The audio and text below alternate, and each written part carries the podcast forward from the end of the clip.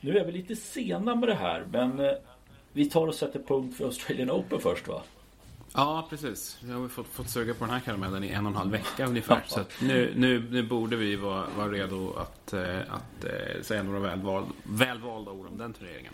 Ja, och då, då vi börjar, vi, vi tar det från kvartsfinal där vad vi mm. hade. Eh, Djokovic Zverev 3-1 i set. Han tappar första set Djokovic. Eh, sen så känns det, tycker jag, aldrig riktigt spännande. Nej. Han är, han är verkligen numret större både mentalt och spelmässigt än, än vad Zverev är. Ja, men det, och Zverev gör en helt okej turnering, eller en bra turnering. Han håller sin sidning och har mm. liksom Melbourne Park är Novak Djokovics hem. Så att ja. torska med 3-1 i set i en kvartsfinal, det, det, är liksom inte så mycket att säga om tycker jag.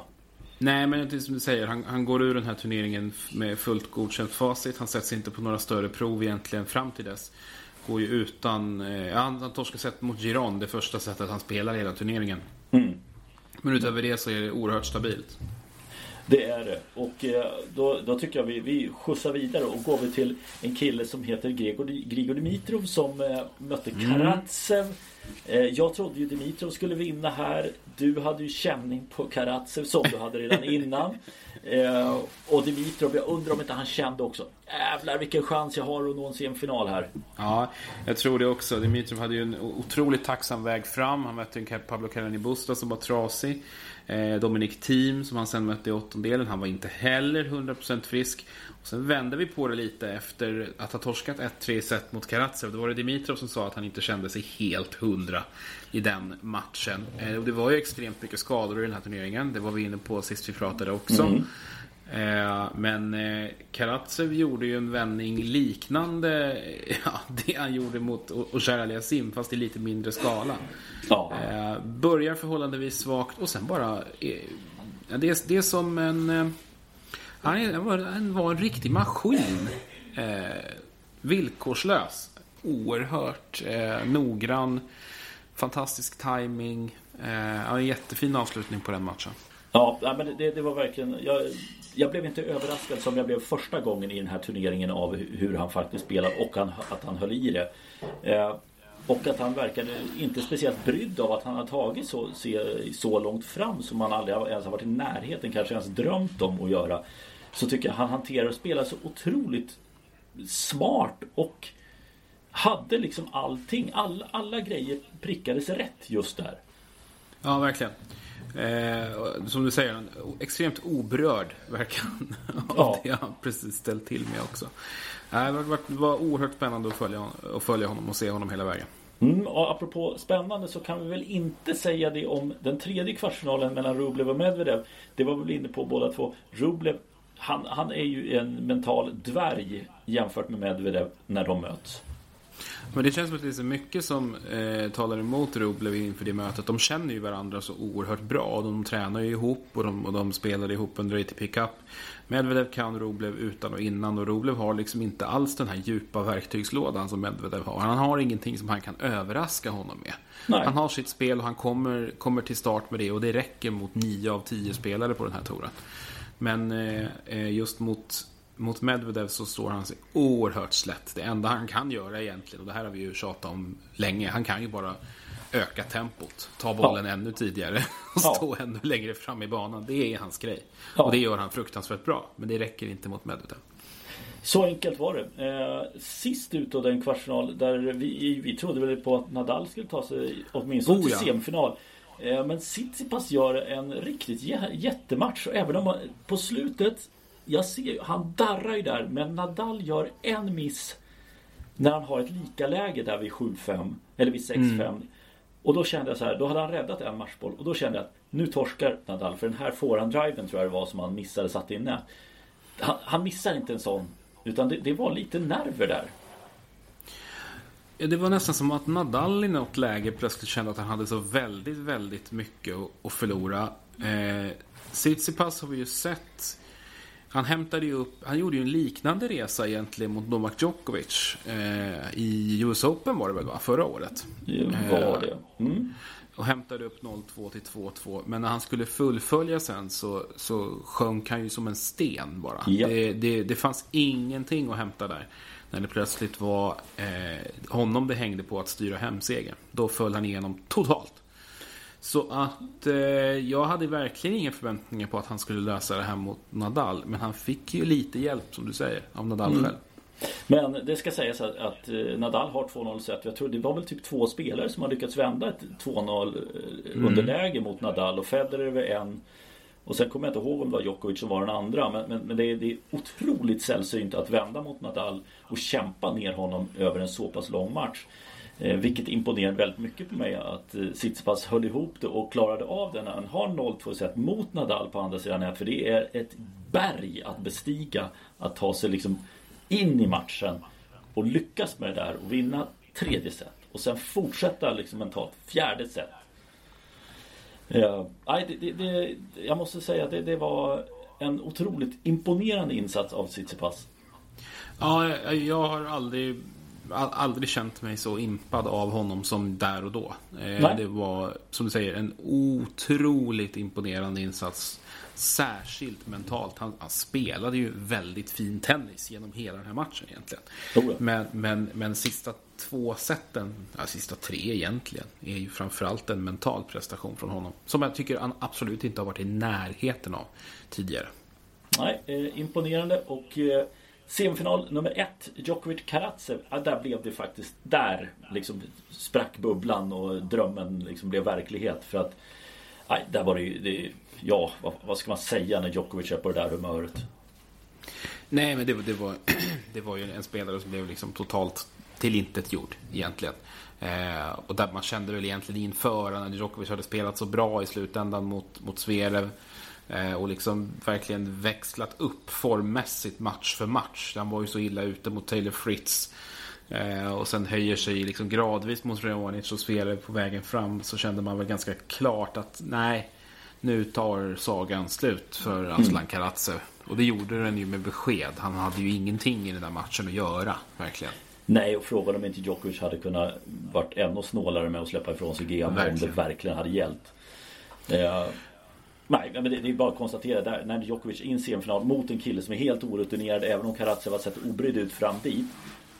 Djokovic är så enormt mycket före där. Det, jag kan inte se att han ska kunna torska en sån här match så långt in i Grand Slam. Nej, och sen så med det spelet som Kalatsev eh, kommer med också. Det, det hanterar ju Djokovic på ett väldigt bra sätt. Det Kalatsev har ju, jag tycker han har liksom i den bästa stunden påmint om en formtoppad Kei Nishikori egentligen. Mm. Eh, I, den här, I den här tidiga bollträffen, liksom bra rörelsemönster och en oerhörd flexibilitet i alla grundslag. Men, men vad hjälper det liksom mot en Djokovic som gör allt det där och så otroligt mycket bättre? Så man har liksom tio dimensioner till. Ja, och det ska sägas också, han servar ju otroligt bra genom den här turneringen. Ja, verkligen. verkligen, det gör han. Uh, andra semifinalen då, då är det ju nästan så att det, Lite reaktionen möjligtvis Tsitsipas Men Medvedev, ja men det är ju tre raka set där också och egentligen inte heller Någon riktig Ja, det, alltså det är inte en riktig match Nej Nej, verkligen inte. Jag upplever att Tsitsipas inte hade riktigt så mycket soppa kvar i tanken som man skulle ha behövt. Och sen tror jag att vi har den här mentala aspekten igen. Att det krävdes verkligen en rejäl, alltså både fysisk och psykisk omladdning mot Medvedev ja. efter matchen mot Nadal. Och han, han är inte riktigt kapabel att göra det. Eh, utan, utan och Medvedev äger ju honom lite mentalt innan. Han är ju inte rädd för Tsitsipas överhuvudtaget. Och han är i grunden en bättre spelare. Det var en väldigt logisk utgång på den matchen också. Mm.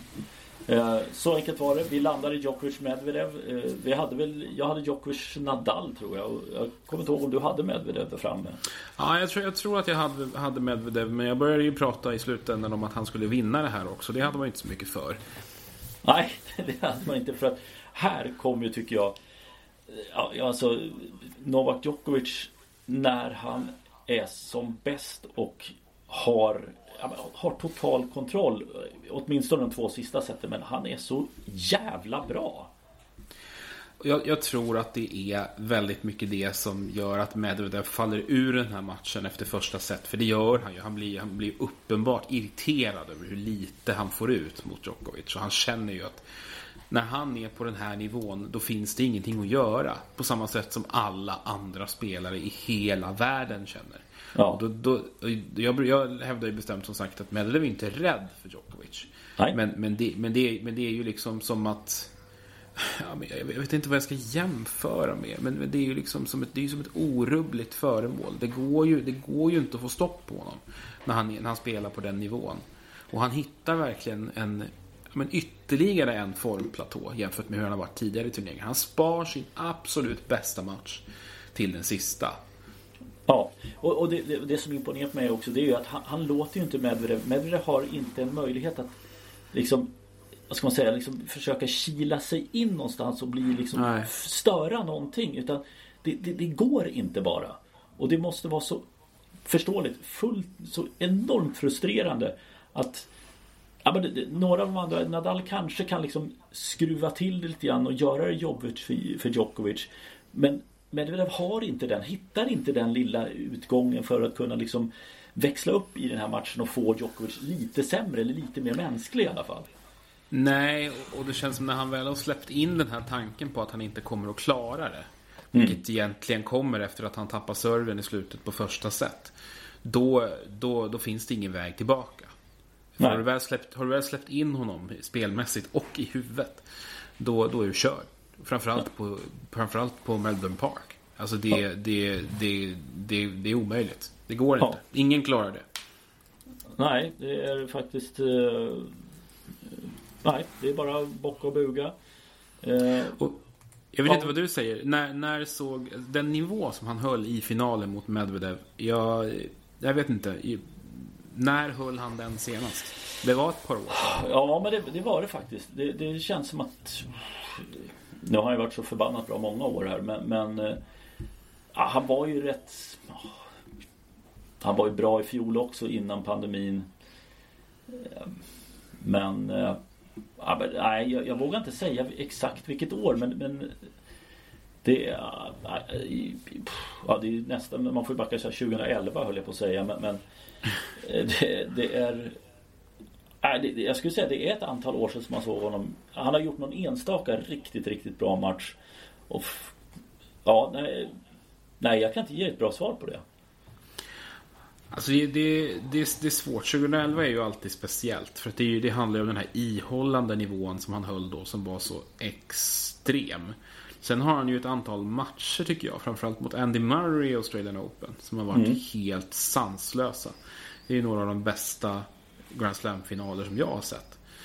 Men han var otroligt bra också 2019. När han plattade till Rafael Nadal. I, mm. eh, i tre raka set. Och då, det var liksom det var lite samma höjning där. För där hade man ändå känslan att mm, ja, Rafa kanske kan vara där och, och störa lite nu. Han har mm. sett bra ut på vägen fram och, och så blir han liksom fullständigt nergjord i, i, i finalen. Så att eh, ja, det, nej, det var en, en jäkla avslutning av Novak Djokovic. Ett ja. riktigt långfinger till alla andra. Ja, 18 Grand Slammen. Nu är han bara två bakom Federer och Nadal. Eh, mm. Det kan ju bli intressant. Han har ju definitivt potential att vinna minst två stycken till. Eh, det får vi väl se hur det går. Ja, ja, ja, det börjar väl tycker jag kännas som att han kommer att ta det där va. Eh, Nadal är ju naturligtvis favorit i franska även i sommar. Men både Wimbledon och US Open, framförallt Wimbledon nu, känns det som att eh, jag vet inte vem det är som ska kunna hota Djokovic där. Eh, jag tror inte Federer har någon mer Grand Slam i sig. Nej, jag, jag har det... svårt att se det också. Även om vi dömde ut honom förra gången också. Men nu, är, nu känns det som att tiden, eh, timglaset, liksom sanden är på väg upp på upphällningen där. Han är ju, han är ju 40-årsåldern nu. Eh, det ska ju inte gå. Eh, US Open tror jag däremot att, att där är det inte alls säkert att Novak ens är favorit. Där börjar man nästan, tycker jag i alla fall, jag lutar åt Medvedev där. Mm. Eh, det, det, är ju ändå den tid på året och han brukar vara som allra bäst och han fortsätter ju att ta kliv framåt hela tiden. Mm. Så att eh, den, där kan nog hans första komma. Men, men Wimbledon känns ju, känns ju Novaks all the way alltså. Eh, det gör vi faktiskt. Eh, om vi då har avslutat Australian Open så Ja men det har vi väl va? Ja. Det har rullat på lite grann med lite turneringar i Sydamerika, Singapore. Och vi hade en av de här gympahallarna i Frankrike också. Den som jag faktiskt reagerar på det är Bublik som har ja.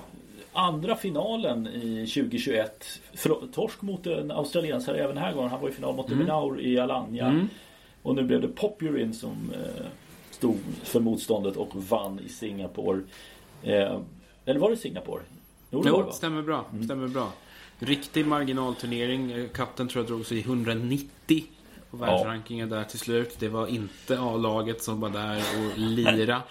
Matthew Ebden gick till kvartsfinal. Jag trodde Ebden hade lagt av. Jag tror det, det är på den nivån vi är på. Ja. Men, men, eh, men som du säger där, du är inne på Popyrin, Deminar och Bublik. Det är ju tre av de eh, spelarna på touren som har startat den här säsongen absolut mest positivt.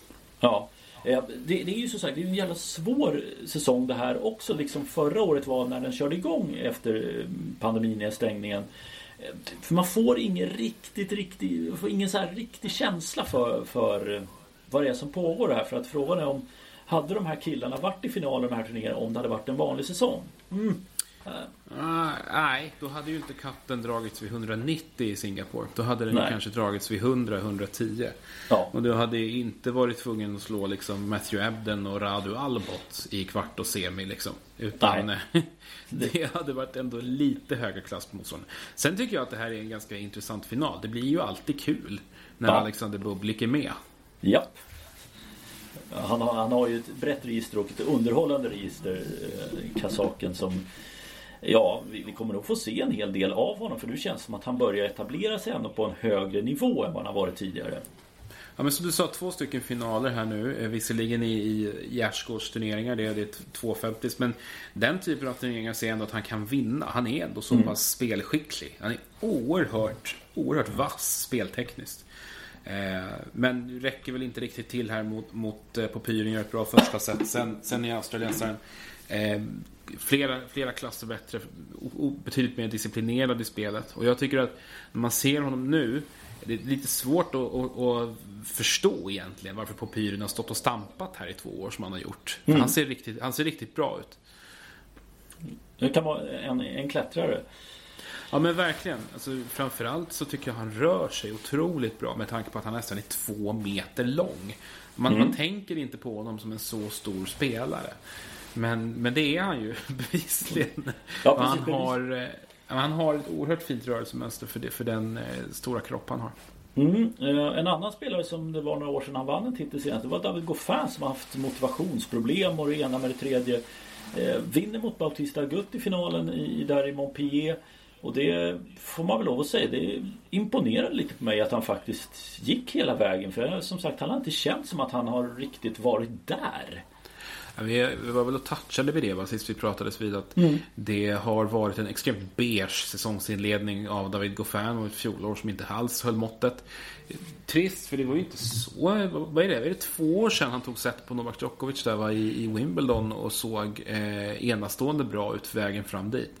Så att men ja, nej, jag vet inte. Om, det är ju inget kul att höra att han, att han, att han liksom inte känner sig motiverad. Men, men här hittar han ju uppenbarligen en ny nivå. Nu ska vi säga så att Bautista Gutt har inte heller börjat den här säsongen överdrivet bra. Nej, egentligen. herregud. Men, men eh, det var ändå hygglig klass på den finalen. Det var ju den bästa finalen av de här tre som spelades förra veckan. Ja. Det får vi vara tydliga med att säga ändå.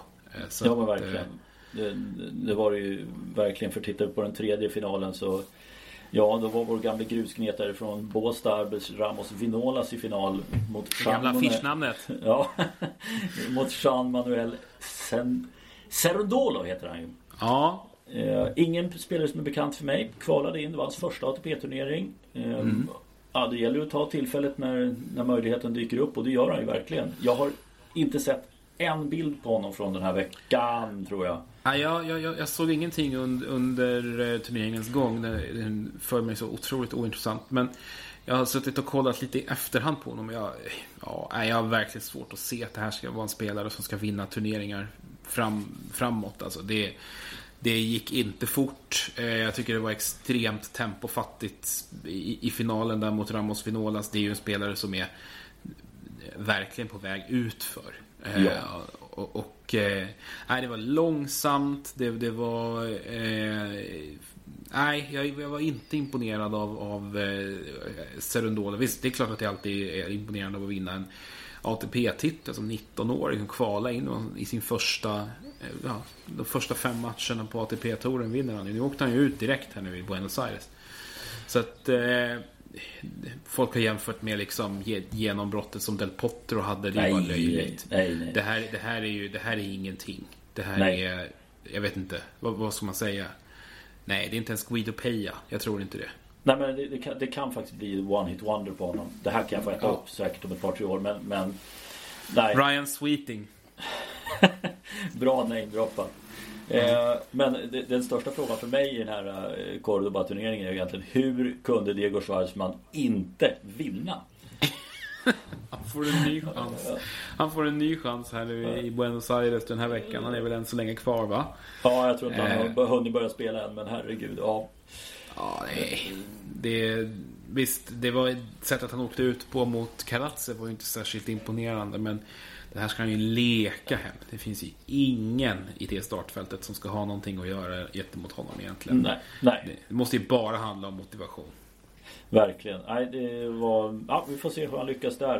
Rotterdam, där, där faktiskt måste jag flika in För här har vi fått en ganska mycket konstiga resultat här. Mm. Men som hade chans att komma upp på andra plats var det väl till och med om han hade gått i final. Han försvann direkt mot Lajovic på inomhus. Det eh, överraskade mycket. Flisade racket så du sjöng om det.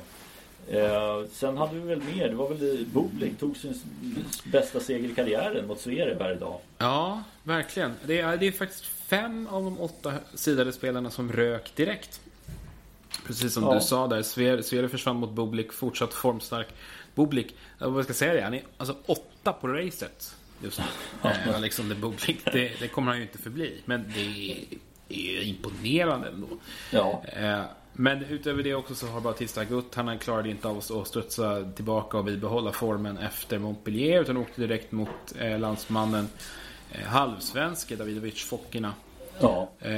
Och sen så rök ju också eh, Wawrinka. Ja, och, Vav och, och Gerard Ja. Mm. Så att det är väldigt märkliga resultat. Det jag fastnar för här det var att eh, Andy Murray som kämpade sig förbi Robin Haase eh, och sen mötte han Rublev här under eh, vad är det för dag? Onsdag, onsdagskvällen här och mm. stod upp bra i första set men sen när han förlorade första, blev breakad, torskade 7-5 Sen i andra set när Rublev växlade upp med det tempot och det snabba bolltempot Wow, det var, rätt, det var lite smärtsamt att se att Murray inte hängde med. Ja, det, var, det var verkligen en, en rejäl frånåkning. Eh, får, man ju, får man ju säga. Och det är så uppenbart hur lite Murray får gratis nu för tiden. Mm. Han får verkligen kämpa in varenda poäng. Och det var tydligt mot en så pass ja, temposvag ändå och mentalt klen spelare som, som Robin Haase. Det satt långt inne även mot honom. Så att, eh, det är inte så kul att se Andy Murray just nu. Eh, det finns inte mycket tycker jag som talar för att det ska komma några framskjutna resultat framåt i tiden egentligen.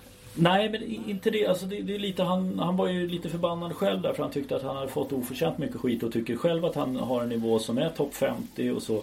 Och det kan jag mycket väl tänka mig att han kan kriga sig upp, gå långt in och så 250, 500 men man har ju väldigt svårt att se honom ta de här stora, stora skalperna och gå långt i slams. Eh, för, för det, det, det, det Tyvärr. Det krävs, nej, så. men det krävs sån otrolig effort av honom för att göra det.